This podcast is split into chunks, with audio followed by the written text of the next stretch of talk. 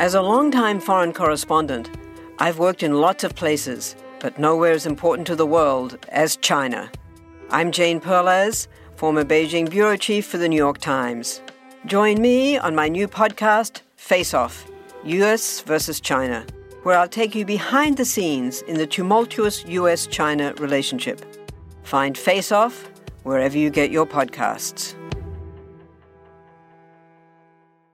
Welcome to From Beneath the Hollywood Sign. If you love old movies, Hollywood history, or the golden age of filmmaking, you've come to the right place. This is the podcast that talks about amazing stories of Tinseltown from another era and fascinating conversations with writer producer Steve Cuden and actress writer Nan McNamara. So, Steve, did Ava Gardner and Howard Hughes have a good relationship? Well, they did until he dislocated her jaw. What? Well, don't worry, she hit him back with an ashtray. From Beneath the Hollywood Sign is the gin joint for you.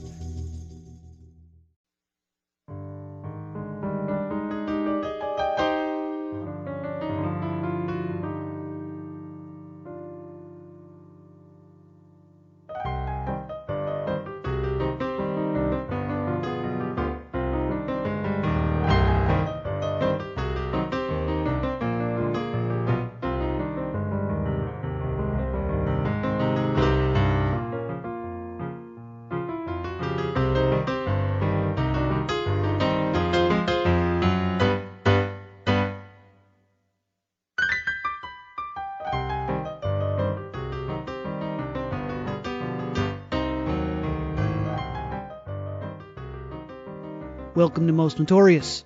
I'm Erik Rivenes. It's important for me in, in, documenting historical true crime stories to try and encompass the entire American experience. Always of interest to me, turn of the century Chinese tongs. On a stop in San Francisco last year, I walked through Chinatown, retracing the steps of Little Pete, a Tong boss who would eventually be gunned down in a barber's chair in 1897. The chainmail armor vest he wore wasn't effective because Chinese gunmen caught him with a hot towel covering his face, and one of them walked up with a revolver and simply shoved it down the back of his neck inside the coat of mail and pulled the trigger five times. I looked far and wide for a book on the Tong Wars, and I was fortunate to find one. It doesn't take place in San Francisco, but in New York's Chinatown instead. An absolutely fascinating read, by the way. Joining me today is Scott Seligman, author of many scholarly and business books. He's lived in Taiwan, Hong Kong, in China, uh, a lifelong student of Chinese culture, language, and history. His book is called Tong Wars The Untold Story of Vice, Money, and Murder in New York's Chinatown. It's a pleasure getting the chance to talk to you. My pleasure. So, what motivated you to write about the gang history of New York's Chinatown? Well, this is actually the third book that I've written on the subject of um, early the early Chinese American experience, and the first two were about people that I think you could um, re- you could legitimately refer to as Chinese American heroes. This time, I wanted to look at some people who were not always so savory, but you know, all are part of the tapestry of Chinese American experience, and I think all therefore subject to uh, intellectual inquiry. Um, but what had happened was that in the last two books, I'd really come across many references to the Chinatown Tongs and the Tong Wars. And styling myself as something of an expert on the Chinese American experience, I realized I knew very little about these organizations. Uh, they were secret societies. They didn't exactly publicize their activities, but really it was my following my own nose and my own intellectual curiosity that got me into this. We'll be hearing the word tong a lot today. What is a tong? First of all, the word in Chinese uh, has no negative connotation at all. Uh, it simply means a hall or an assembly, or uh, maybe uh, speaking a little bit more broadly, an organization. And it did not only was not only used for secret societies, but in the context of the book, just for simplicity's sake, when I was referring to a tong, I was talking about one of the secret societies. So um, in the case of uh, this particular book, writing, written about New York and not about any of the, not about the West Coast tongs, uh, there were essentially two tongs that were responsible for most of the shooting uh, in New York uh, from the turn of the century until about uh, the 1930s. It's interesting you chose New York's Chinatown as the focus of your book, but of course, uh, I think most people associate the early history of the Chinese in America with the railroads in the West. What motivated you to pick New York when there's so much Chinese American history across the country to draw upon? That's a good question. Uh, first of all, let me explain that um, the the uh, New York Chinatown and the Chinatowns in the East and the Midwest generally really owe their existence to the end of the construction of the Transcontinental Railroad, which was in the 1860s. The, the, those Chinatowns, Chicago, New York, Boston, Philadelphia, Baltimore, Washington, Pittsburgh, they all really came into being in the 1870s after the railroad was done. Because the Chinese in the West were um, uh, out, a lot of them were out of work. They were willing to compete with uh, white laborers for lower wages, which got them in a lot of trouble. And there was a lot of violence against the Chinese uh, in, at that period. Some of them went back to China, but others decided to come east. So, in a real sense, New York Chinatown owes its existence to that exact um, period in history in the West.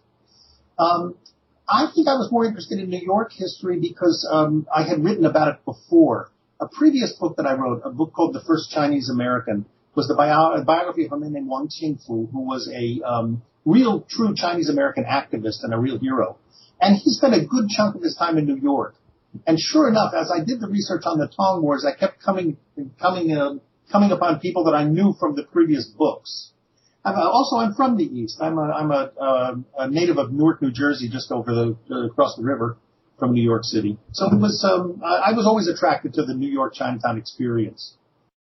Let's talk about the beginning of Chinatown in the 1870s. Uh, where is it in New York City? How was it established, and who were the first residents?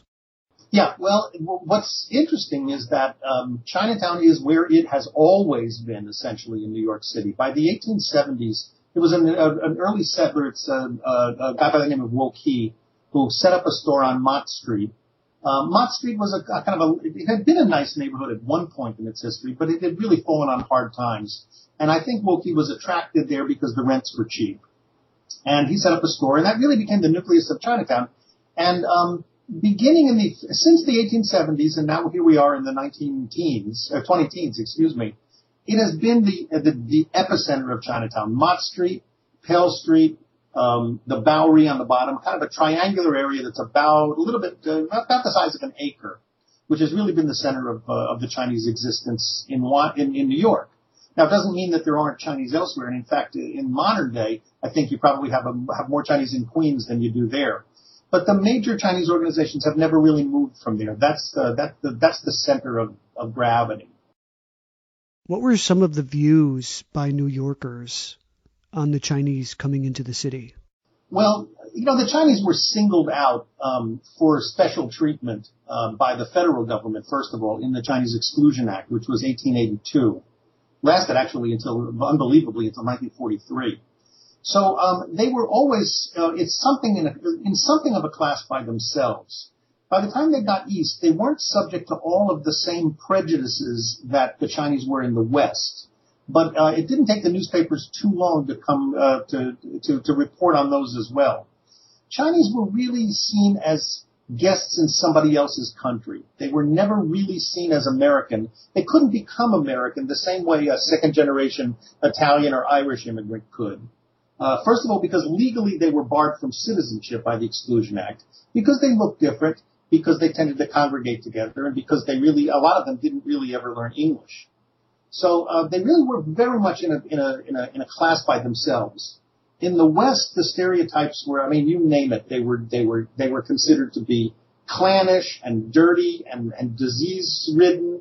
Uh, they were told they were talked, they, they were said to eat rats and other disgusting things. And they, they, people just threw the book at them as far as um, racial epithets were concerned people in the East were a little bit um, more welcoming of them, I suppose you could say, uh, or a little bit less unwelcoming of them is probably a better way to say it, because they didn't have quite the background. And they also, the Chinese in New York were by and large not competing for jobs um, with white males, which was what got them in trouble in the in the West. There's a little more assimilation by the Chinese in New York, isn't there? The Chinese were able to start businesses like laundries, which didn't really infringe on white society, and it didn't really create any overt hostility either. Um, it actually did infringe on white society, just not white males. At one point, New York um, was considering a um, a, um, a bill aimed at the Chinese that was going to require that all laundry tickets be written in English. And it had nothing to do with inaccuracy or people not getting their clothes back from the Chinese laundries, but it was really a way to protect some of the white laundry women um, from uh, incursion by the Chinese into an industry that they had more or less uh, occupied before the Chinese showed up. So it wasn't like there was no friction, um, but uh, it, it, was they had more breathing room, let's say it that way, uh, than the Chinese in the West did. So it was a little bit easier for them. But I wouldn't go so far as to use the term assimilation because I don't think too many of them assimilated until maybe toward toward the end of the narrative. See, what what happened was the the the, the, the Chinese population changed in a way in New York between the beginning of these Tong Wars, which was essentially the 1890s, and the 1930s, partly as a consequence of the Exclusion Act, um, more and more Chinese in the United States, or excuse me, a higher percentage of Chinese in the United States were American born by the 1930s. And also, um, by the by the end, by the 1930s, most of the Chinese in New York no longer lived in the Chinatown area. They followed the restaurants and they followed the um, the laundries up into the boroughs and across the river into New Jersey. So uh, Chinatown wasn't quite the powder keg that it had once been. And that's actually part of why the wars ended. So a man named Tom Lee arrives in Chinatown. Who was he and what were his goals? Uh, Tom Lee was born in China. Um, he emigrated to San Francisco as a teenager, worked as a labor contractor, picked up serviceable English while he was there, and then made his way into the Midwest. Um, he arrived in New York as a direct result of um, an inquiry um, that the New York Chinese, of whom there weren't very many, but it was already a sort of a nascent colony.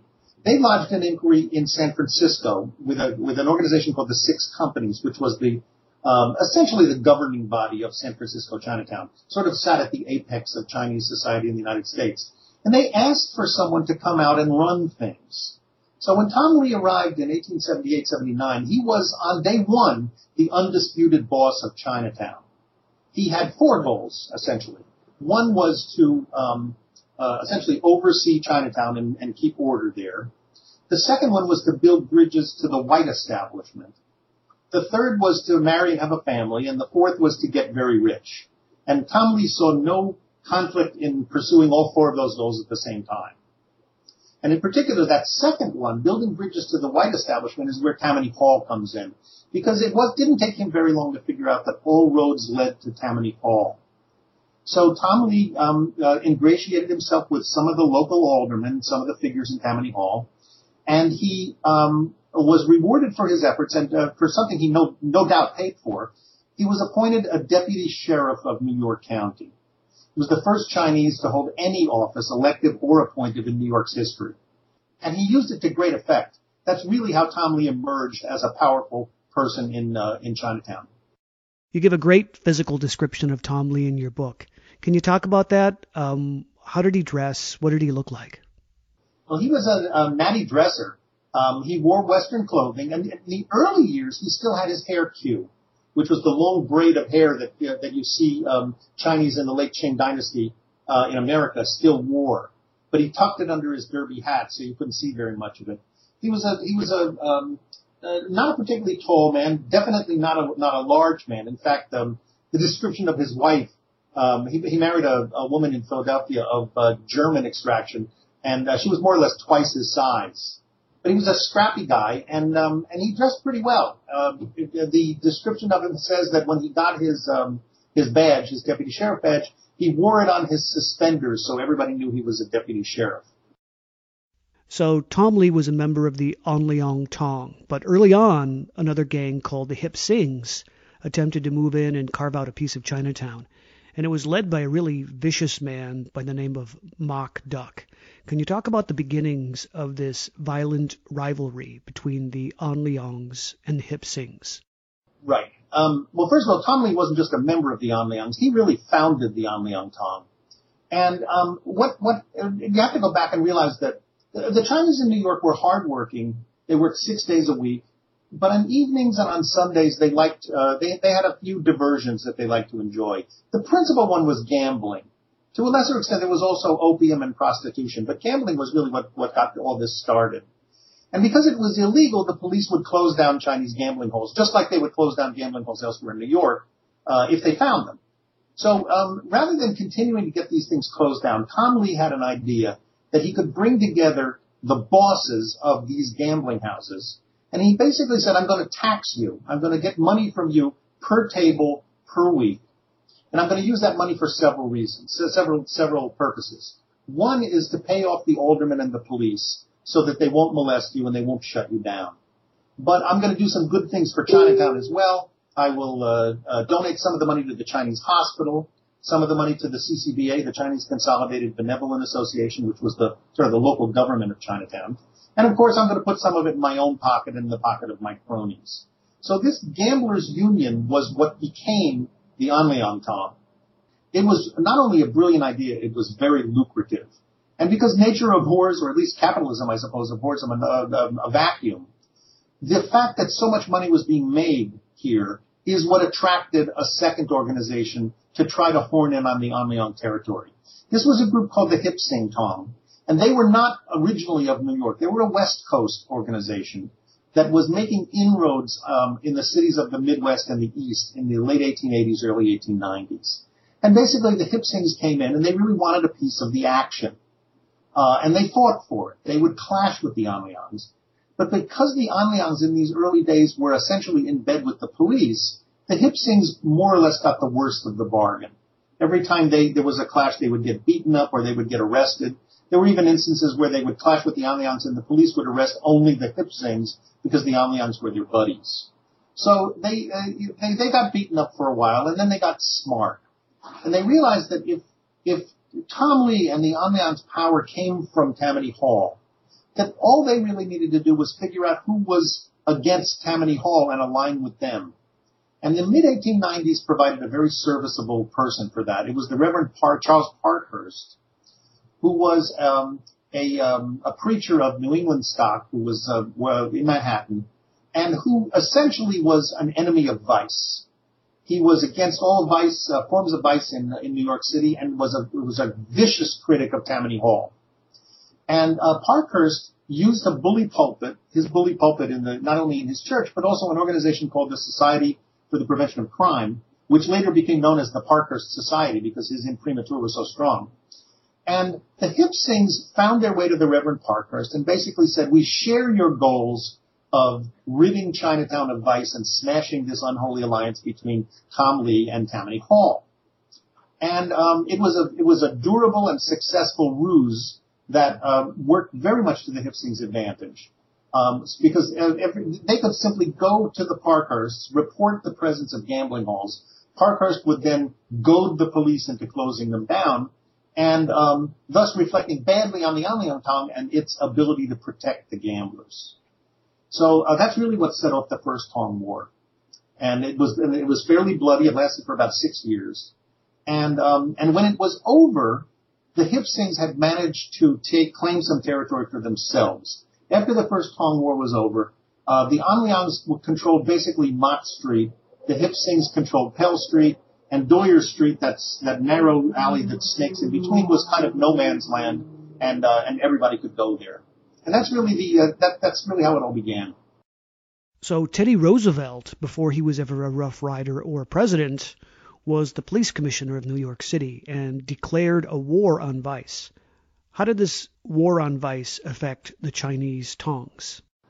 Uh, Teddy Roosevelt was uh, police commissioner for a couple of years in the 1890s, and he actually was credited with doing a lot for the police department, a lot to professionalize the police, because um, promotions up until that point were were purchased in the police department, so were appointments. And Teddy uh, Roosevelt had come off of the Civil Service Commission, and he really wanted to use sort of a merit-based procedure in order to fill jobs uh, in the in the police department. He also um, he instituted a lot of other reforms. He put in call boxes and things like that. Uh, where he came into contact with the Chinatown groups, there was really only one good anecdote about it. The Hip Sings, once he was appointed, they approached him, and they told him that if he would work with them, they could help him shut down the gambling in um, in Chinatown. Essentially, the same argument that they that they gave to um, to the Reverend Parkhurst. Um, but they they went a little bit too far. They, in the same conversation, they they also threatened him. They basically said that if you don't work with us, we're going to the Parkhurst and we're going to embarrass you. Well, Teddy Roosevelt wasn't somebody that you threatened. He didn't take threats particularly well. He threw them out, and that was kind of the end of of um, of any work that they were going to be able to do with Teddy Roosevelt. And then within a couple of years, he was gone. He later went on to become, I think, I believe he was um, governor of New York before he was president of the United States. That was, I think, his next job. He ran for governor. So there were four major Tong Wars in New York in the first half of the 20th century. You've already talked a little bit about the first. I'd like to ask you about a couple of specific incidents within that war. Could you talk about the Chinese Theater Massacre in 1905? Yes. Uh, well, the Chinese Theater uh, was also called the Chinese Opera House. It was on Doyer Street. And as such, it was sort of neutral territory. Nothing bad had ever happened in the Chinese Theater. And uh, one night, um, there was a Chinese play going on, and um, some hip sings uh, had infiltrated with guns. Uh, they were sitting at the, be- at the be- in, the front and in the back of the auditorium. And at a particularly dramatic point in the play, somebody set off firecrackers, um, set the actors um, scurrying, and the hip sing gunman stood up and fired into the crowd. And at first it looked like a random shooting, but it was, there was nothing random about it. The only people who died were On Leongs. And um, uh, and it was it, it was it really was a watershed. Up until that particular battle, you could write off some of the, the, the, the shootings in Chinatown to individual grudges or at least one-off one-off kinds of incidents. But this was the first gang-style shooting that Chinatown saw. And of course, New York understood what gang shootings were about because they, they were other gangs from other ethnic groups. Um, but this really was a watershed. After this, it really was a gang war. And the following year, the Hip Sings again attack the On Leongs in the Pell Street Chinese New Year ambush. Is that correct? Right. And it, it occurs to me, I haven't told you about Mock Duck. You asked about him earlier. Um, Mock Duck was, by the way, was tried um, for his role in the um, in the the Chinese theater massacre, but they really couldn't get him pin him on anything, pin anything on him because he wasn't there when it happened. He was forever planning executions and then not being around when they when they happened. Mock Duck uh, was a, was uh, also an import from the West Coast. He was born in San Francisco. He was a very young man, and in fact, very young to lead a Chinese organization. Uh, the, the newspapers described him as almost feminine, almost effeminate, but he was brutal and ruthless. And uh, and if there were if there was a particular figure in Chinatown that everybody was scared of, it was probably Mock Duck. Now the Pell Street um, uh, massacre, the Chinese New Year massacre, that was um, that was unfortunate. There was a the, the two tongs had actually brokered a truce, and it was to take effect on Chinese New Year's Day. But rather than sort of wind down to it, the Hip Hipsings saw it as a deadline. And uh, therefore, they figured that the only way they were going to get at the On Leongs was going to be before the Chinese New Year began. So the massacre was on Chinese New Year's Eve, and it was a few On Leongs that um, showed up on Pell Street, which wasn't their territory, to pay a New Year's call on somebody. And on their way out of the building, there were Hip Sings uh, hiding in the alleyways, uh, and they shot them, and several On Leongs died, including uh, Tom Lee's right-hand man. Um, no, he didn't die; he was injured. So this conflict between these gangs was not only about money, but it was about face as well, wasn't it? Yes, it was. That, see, uh, the the wars began for different reasons. The first one broke out over gambling. The second Tong War, which lasted for about a year, 19, 1909 1910, that was about actually the ownership, and I use the word in quotes, of a woman. The third Tong War was about opium. It broke out over opium. And the fourth was, uh, was from a defection from one Tong to the other. So they had different origins. But what wound up prolonging them was this concept of face. And in the context of the Tong Wars, what face really meant was not absorbing the last blow without fighting back. So it was a tit for tat kind of arrangement, and it was it was very, very difficult for one Tong to say, all right, they got us, now let's stop and, and, and, uh, and broker a truce. So it always took outsiders to come in and try to help them broker a truce. The negotiations were usually pretty torturous. But by the time they were over, they were not really about what they had started out being about. They really ultimately all morphed into this, this problem of face and not being able to stop without losing it.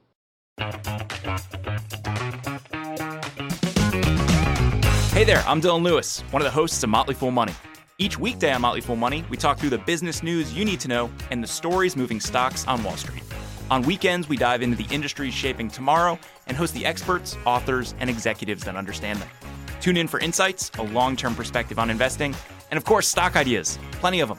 To quote a listener, it pays to listen. Check us out and subscribe wherever you listen to podcasts. When Johann Rall received the letter on Christmas Day 1776, he put it away to read later. Maybe he thought it was a season's greeting and wanted to save it for the fireside. But what it actually was, was a warning, delivered to the Hessian colonel, letting him know that General George Washington was crossing the Delaware and would soon attack his forces. The next day, when Rall lost the Battle of Trenton and died from two colonial Boxing Day musket balls, the letter was found, unopened in his vest pocket. As someone with 15,000 unread emails in his inbox, I feel like there's a lesson there. Oh well, this is The Constant, a history of getting things wrong. I'm Mark Chrisler. Every episode, we look at the bad ideas, mistakes, and accidents that misshaped our world. Find us at constantpodcast.com or wherever you get your podcasts.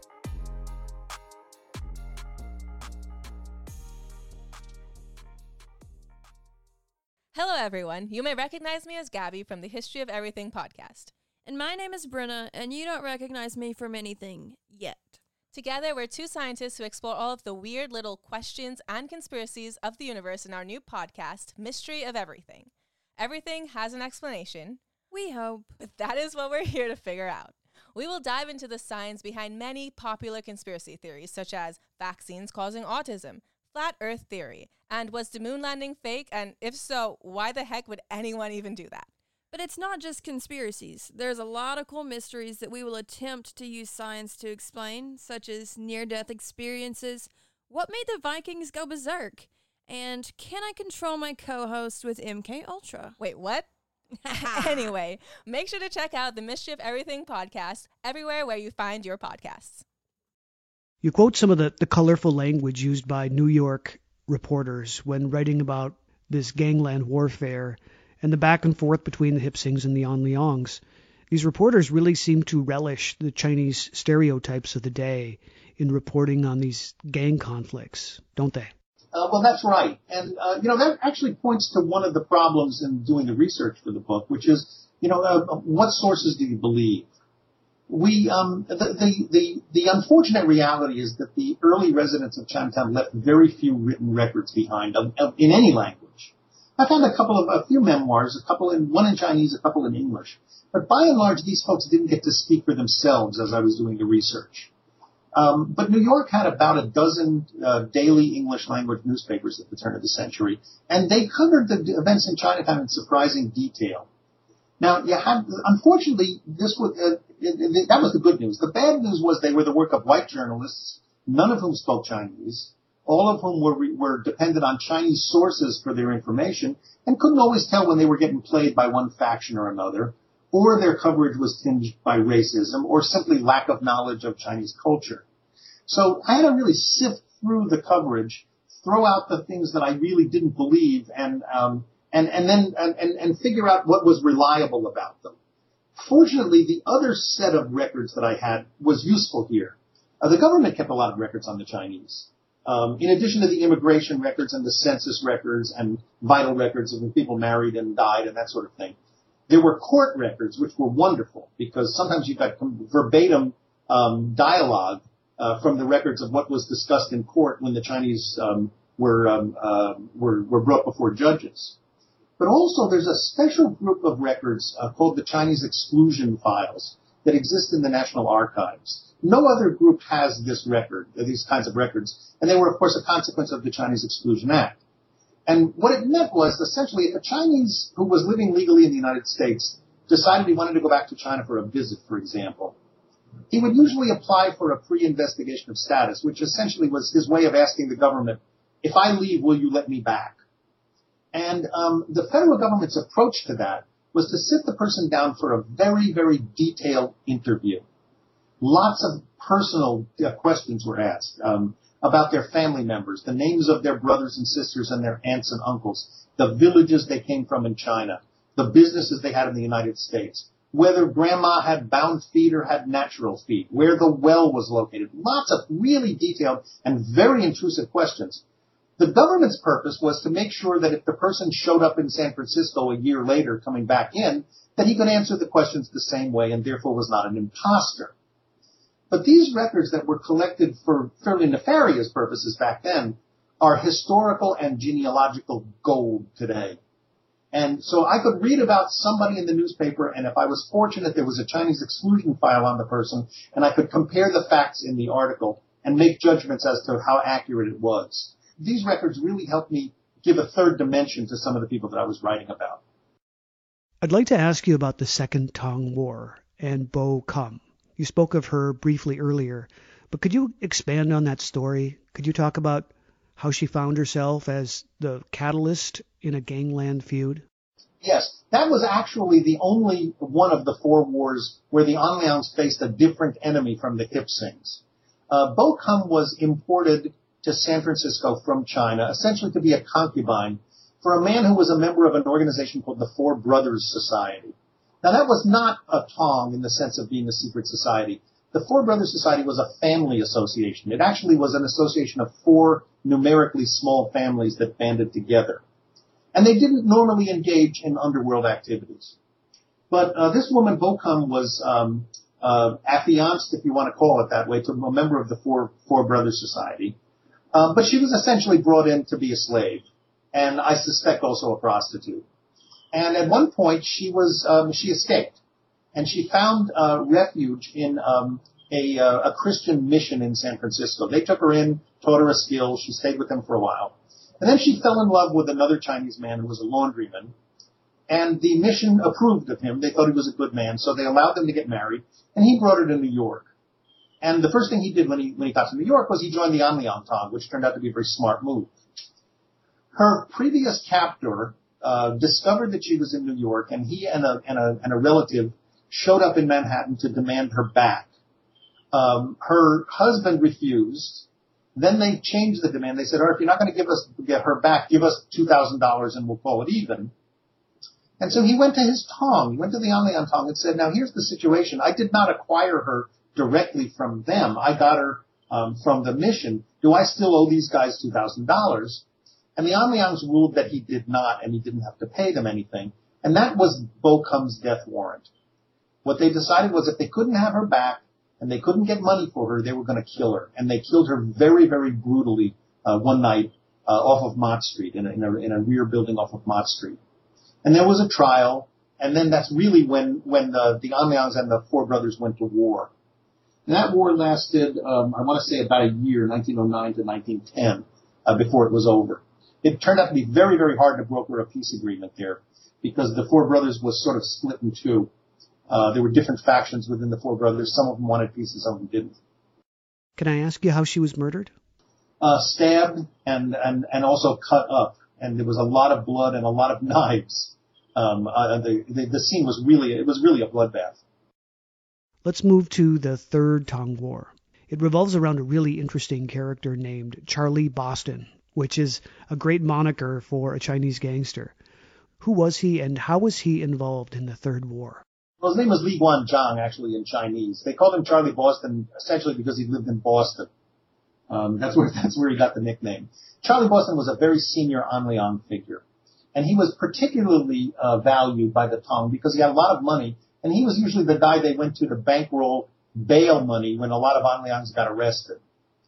Charlie Boston was uh, he was on the scene early in the 1890s, and he uh, became associated with opium. And he was in he was running a couple of opium dens in New York. And the war broke out when the feds raided these two opium uh, dens that he was that he was operating.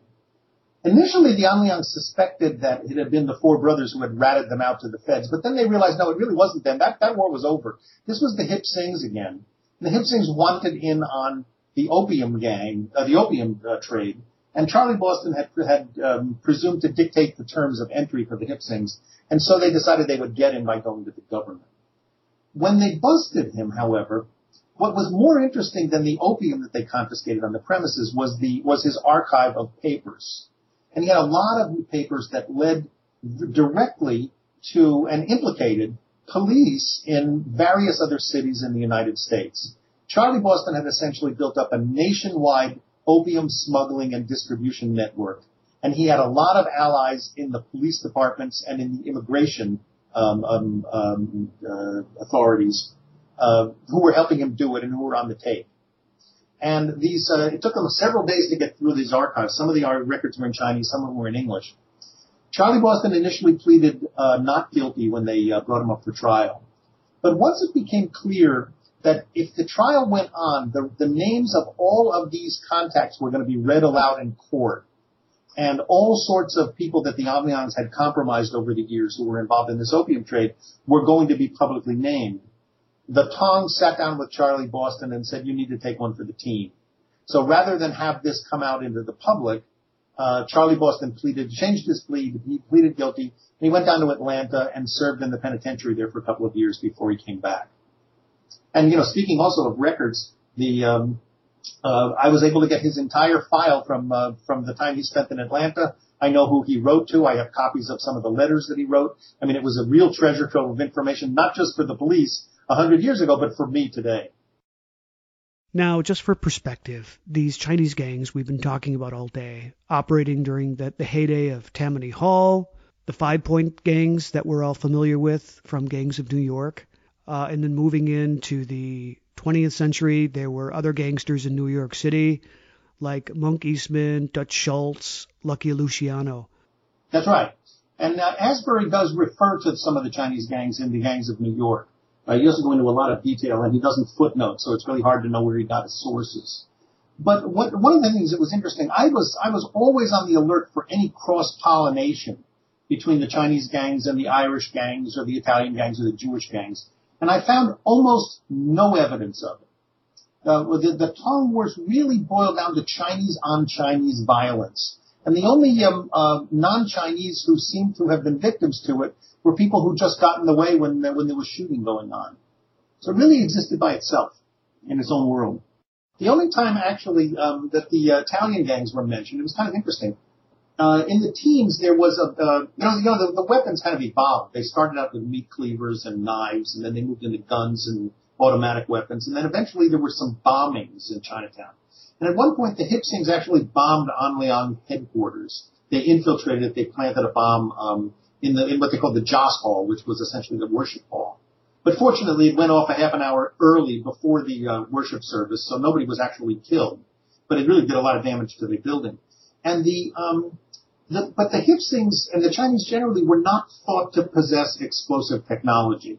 And so uh, the On Leongs actually placed an ad in the English language newspapers asking for information about the bombing, and anybody who had any, they were they offered a reward to primarily because they believed that the Hip Sings didn't know what they were doing. They must have hired some Italians to do it as far as the On Leongs were concerned. But there was never anybody found who was, uh, in fact, involved in it. And one of the memoirs that I found, um, written by one of the Hip Sings shortly before the wars were over, he uh, named a particular Hip Sing as the guy who had planted the bombs. Um, which I think everybody um, since then has believed it has taken as gospel. But I was able to find out that the guy had actually died a couple of years before the bombing, so he clearly was not involved in the way that they said. Am I correct in stating that the On Leongs really got the short end of the stick when it came to these violent encounters with the Hip Sings? It seems like the most brutal attacks were done by the Hip Sings against the On Leongs, or, or was it balanced with the On Leongs getting their revenge as well? I think it, I think they kind of gave as good as they got, but they were somewhat different in their approach. The On Leongs uh, had a veneer of respectability. They considered themselves the merchant association, whereas the Hip Sings were laborers, and frankly, more of them, I think, were thugs. And so the On Leongs very often didn't do the shooting themselves. They would sometimes hire hitmen to do it for them. The Hip Sings did that too. Um, but uh, the Hip Sings turned out to be, I think, a bit more ruthless. But uh, on the other hand, uh, you know, the On Leongs, um, uh, after Charlie Boston was arrested, the On Leongs struck back by decapitating the Hip Sing Tong. They uh, they found uh, one night they brought a couple of shooters in and they they got the president and the vice president of the Tong, you know, who were both gambling in Mock Duck's uh, gambling house, and uh, and killed both of them in one fell swoop. So they um I I, I don't know uh, you know at one point I tried to do a necrology uh, that, uh, that was in the earlier draft of the book of how many people died and who died at whose hands and stuff. But I gave it up because it was too difficult to figure it out. A lot of people died and it was never clear whether it was Tong related violence or not. So I can't really tell you as far as body count was concerned whether the Hip Sings got more of them than the On Leongs. My impression is that they were fairly evenly matched during the during the 30 something years that they fought. So the Fourth Tong War seemed to be the, the most violent of them all and certainly lasted the longest and eventually spread far beyond New York. And it revolved around the defection of an On Leong named Chin Jack Lem. Can you describe how this war escalated and how it affected the rest of the country? Well, Chin Jack Lem actually wasn't a New York figure at all. He was a senior On Leong. Um, he was actually the head of the On Leongs in Chicago. And he also served for a time as the head of the National On Leong Organization. Because by the 20s, um, both Tongs had national sort of umbrella groups, and they actually had conventions where they would bring in the chapters and um, uh, and plan their activities and strategies for the year. Uh, Chin Jack Lem, however, was um, um, something of a dishonest figure, and his own Tong ejected him for malfeasance. I think he was on the take, and he was taking money that he wasn't he wasn't entitled to. So the On Leongs ejected him, and the first thing he did was go across the street to the Hip Sings and say, "If you'll take me, I will bring in all of the um, the entire On Leong membership in Pittsburgh and Cleveland because they're loyal to me." Which the Hip Sings correctly recognized would essentially amount to be tantamount to a declaration of war with the On Leongs if they took him. They didn't decide immediately. They waited until their annual meeting in Spokane, and then they took a vote, and the majority favored accepting them. And um, uh, once that became known, that's when the Fourth Tong War broke out. Uh, the, uh, the Fourth Tong War was probably the bloodiest. It lasted the longest, and it metastasized. It, it didn't. It wasn't limited to New York. It was. It was. It went out to about a dozen different cities. There were Hip Sings and On Leongs in all of those cities, and they clashed in all of them. And sometimes something would break out in Boston, and then the next day there was a death in Pittsburgh, and it was in fact related. Somebody had called up a cousin and said so and so was killed by the other Tong, and somebody would take revenge. This one was really hard to stop, and part of the reason was that the um, the uh, the generations had shifted. Uh, Tom Lee was dead by the late teens. He wasn't part of this. And the people who had taken his place and taken the place of some of the leaders in the Hip Sing Tong were lesser men with less power. As the Tongs had spread out into these other towns and other cities, uh, it became harder to control them. And it, and uh, and if something broke out in one place, it was like a brush fire. In the old days, if uh, uh, if the if the main guy in New York said stop the fighting, the fighting stopped.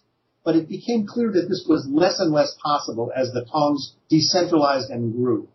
And so part of the reason that these wars, that this particular war, the fourth one, kept breaking out and then stopping and starting again, went from 1924 to 1933, was simply the decentralization and the fact that these guys were lesser men than their predecessors and less able um, to bring things to a close.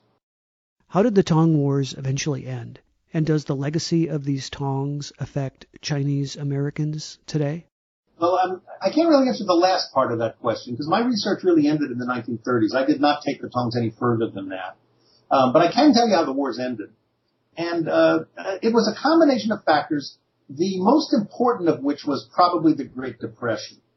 Now, the Chinese weren't invested in equities. It wasn't like they all lost their shirts in the stock market crash. But it didn't take long um, for them to catch the disease from everybody else. And by, in fact, by 1930-31, something like 25% of the Chinese in the United States were out of work um, very, very quickly after the, the onset of the Depression. Unlike others, um, they did not go to the bread lines um, uh, that were set up. In fact, there was even a bread line set up in Doyer Street, but only whites and blacks went there. The Chinese didn't patronize them. They went to their organizations. They went to their family circles, they went to their regional organizations, and they went to their tongs for help, for welfare and for food and for debt relief. And so the very first reason, I guess, that the Tong Wars started to peter out at this point was that the Tongs were really strapped for cash. They had to support a lot of people they weren't used to supporting. The second factor actually was halfway around the world. 1931 was when the Japanese invaded China. And um, uh, there was a real need for relief in China. The Japanese had laid waste to parts of China. Uh, and um, the Chinese at home viewed the overseas Chinese as obvious sources of of help because they were seen to be wealthier. So whatever money was not going to feed their own Tongmen in New York and in the other cities was going was being sent back to China. So so the, so number one, we've got uh, everybody is cash strapped. Number two, as I alluded to earlier, the um, the population had changed. There were a lot more American-born Chinese among the Chinese in New York than there had been before. and that most of them weren't living in Chinatown anymore. There were about 8,000 Chinese in uh, New York in, in, in the year 1930.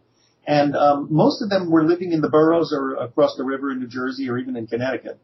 Um, so they weren't, um, it, it, Chinatown wasn't the pressure cooker that it had been before. Also, there was a little bit more assimilation and there was just a little bit less need to belong to the Tongs. So I think everybody was kind of exhausted. Everybody was spent. They were out of money. It was just easier to kind of get along with each other than it was to continue to do battle.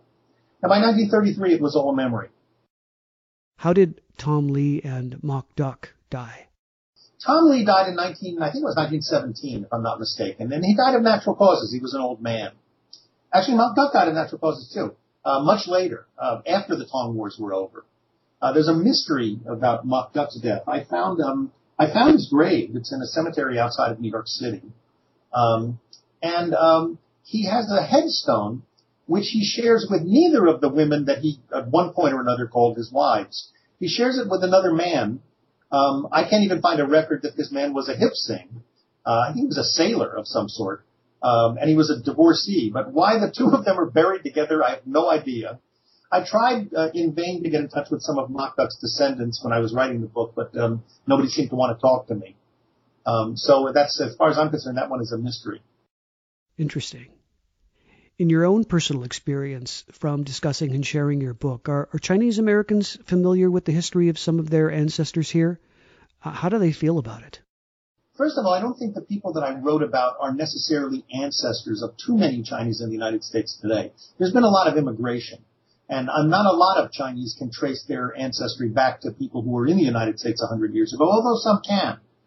How do they feel about it? I think it's a mixed bag. I think there is a concern when anybody writes about the Tong Wars uh, that it's going to be sensationalized because almost everything that was written about, not just about the Tongs, just about the Chinese in, in America generally, up until maybe 30, 40 years ago, uh, really was sensationalized. That's what Americans wanted to read about Chinatown. That's where Fu Manchu and the Yellow Peril and all that stuff come from. So I think the first concern on the part of a lot of Chinese in the United States is whether this is simply going to be another book like that, where somebody is trying to profiteer and sensationalize what, what had happened in Chinatown. I was determined not to do that. As I say, this is my third book on the early Chinese experience, and I've written two books about Chinese American heroes. I think exploring people who were less than savory is kind of part of the deal. It's they're all part of the same tapestry, um, uh, the, the Chinese in America, and I think they're worthy of of, uh, of inquiry, and I made special effort not to buy into the stereotypes. Um, but I think, uh, I, I, think uh, in, in other cases, I think some of the Chinese are really glad that this is being done, and it's being done in some sort of an objective fashion. Because I really was trying to set the record straight. I didn't have an axe to grind when I went into this. I will say that I was pretty sure there was more to the story than just bad, greedy men killing other bad, greedy men for money, and I wasn't disappointed. Um, I think the way the Chinese were treated in the United States and the, and the realities of Tammany Hall era New York very much intruded into the story and was as responsible for what happened as uh, as anything on the Chinese side. So I tried to apportion responsibility and blame where I thought it belonged, and um, of course my work is only as good as uh, my sources, some of which were impeachable, some of which probably weren't.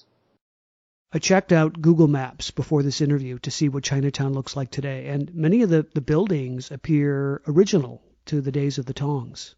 That's right. In fact, that was one of the most exciting things about it. I would get a hold of these photographs of Mott Street from 1900 and then go up to Google Maps and, and look at the buildings today, count the windows, look at, look at the shape of them and things like that. And almost all of them, the major, the places where major events happened are still there.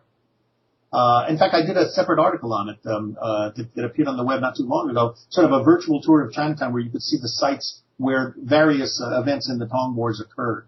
It was really fun. Also, the other part of it was taking the 1900s um, pictures and blowing them up as, as as large as I could and trying to read the store signs to make sure that I had the buildings correct. But it's, it's just the it kind of goes along with being a historian. Those are the those are the minor triumphs in the process. It would be fun to go on a Tong War tour in Chinatown. New York City has, has plenty of other crime tours focused on the Italian and Irish gangster histories, so why not the, the Chinese gangsters? Uh, the, uh, the, the, Museum of Chinese in America, MoCA, which is uh, located on Center Street, just uh, just outside of this triangle, uh, they do actually daily tours of Chinatown. And I think they do uh, cover some of the sites that were important in the Tong Wars, like, for example, the, the Chinese uh, theater, Pell Street, that sort of thing. Some of those sites, I think, are on these tours. So your book was just released last week. For listeners interested in knowing more about you and your book, where can they go to get it? Yes, the best uh, the best place to go is tongwars.com, www.tongwars.com. Uh, if you want to buy the book, you can click through from there. Um, as of this morning, um, it's the uh, best-selling, uh, the number one and two of uh, Amazon's um, uh, books on Asian American studies. Uh, the reason it's one and two is one of them is the hardback and the other is the the Kindle version.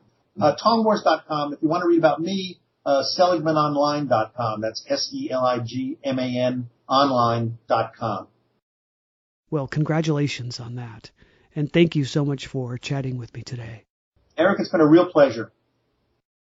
This has been the Most Notorious Podcast, broadcasting to every dark and cobweb corner of the world. Don't forget to like my Most Notorious page and leave a review or rating on iTunes if you have a spare moment. I'm Erik Rivenes, and have a safe tomorrow.